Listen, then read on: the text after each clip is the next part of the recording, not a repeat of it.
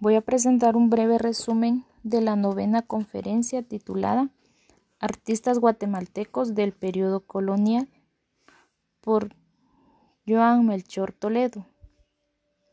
Vamos a empezar con la biografía de distintos arquitectos guatemaltecos.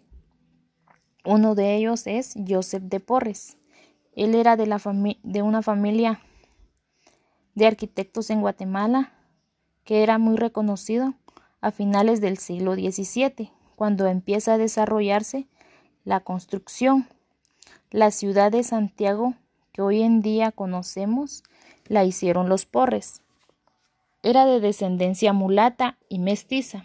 Dirigió la construcción de la tercera catedral de Santiago de Guatemala entre 1670 y 1680. Construyó la iglesia de la Orden Belemita y la dedicaron en 1678. El 1 de julio de 1687 se le concedió el título de Maestro Mayor de Arquitectura por el Ayuntamiento. Dirigió la construcción del Templo de la Compañía de Jesús. Joseph de Porres murió el 17 de mayo de 1703 y fue sepultado en la Iglesia de la Compañía de Jesús. Vamos con otro artista guatemalteco llamado Diego de Porres. Él era el más famoso de los arquitectos. Nació en Santiago de Guatemala el 19 de noviembre de 1677 y murió el 25 de septiembre de 1741. Él era arquitecto y fontanero mestizo. En 1720 inicia la construcción del templo de la Escuela de Cristo. Dirigió la construcción del templo y convento de las Capuchinas. También a él le tocó construir la ciudad a raíz del terremoto de San Miguel en 1717. Reconstruye el Templo de la Concepción en 1720. Evaluó la iglesia y hacienda de Guadalupe.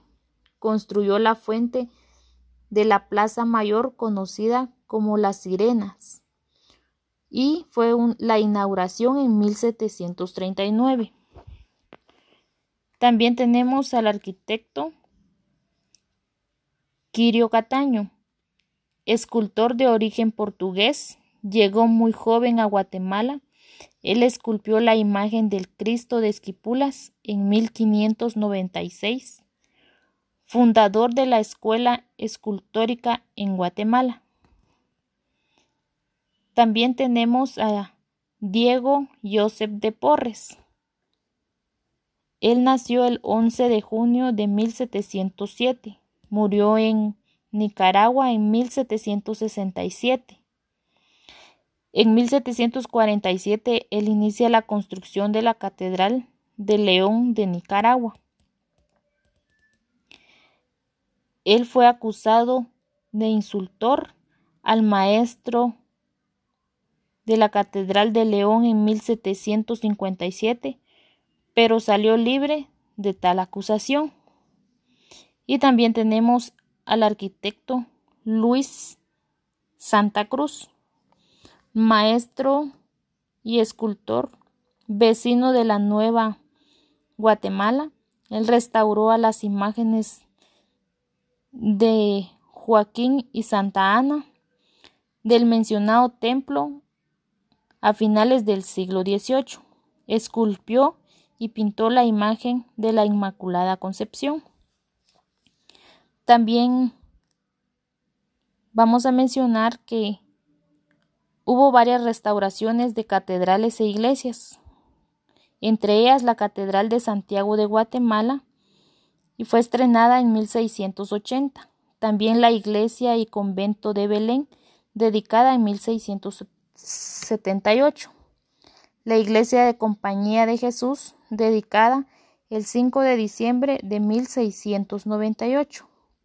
Esta fue restaurada por Cooperación Española y finalizo con la iglesia del Colegio de Propaganda, la Recolección.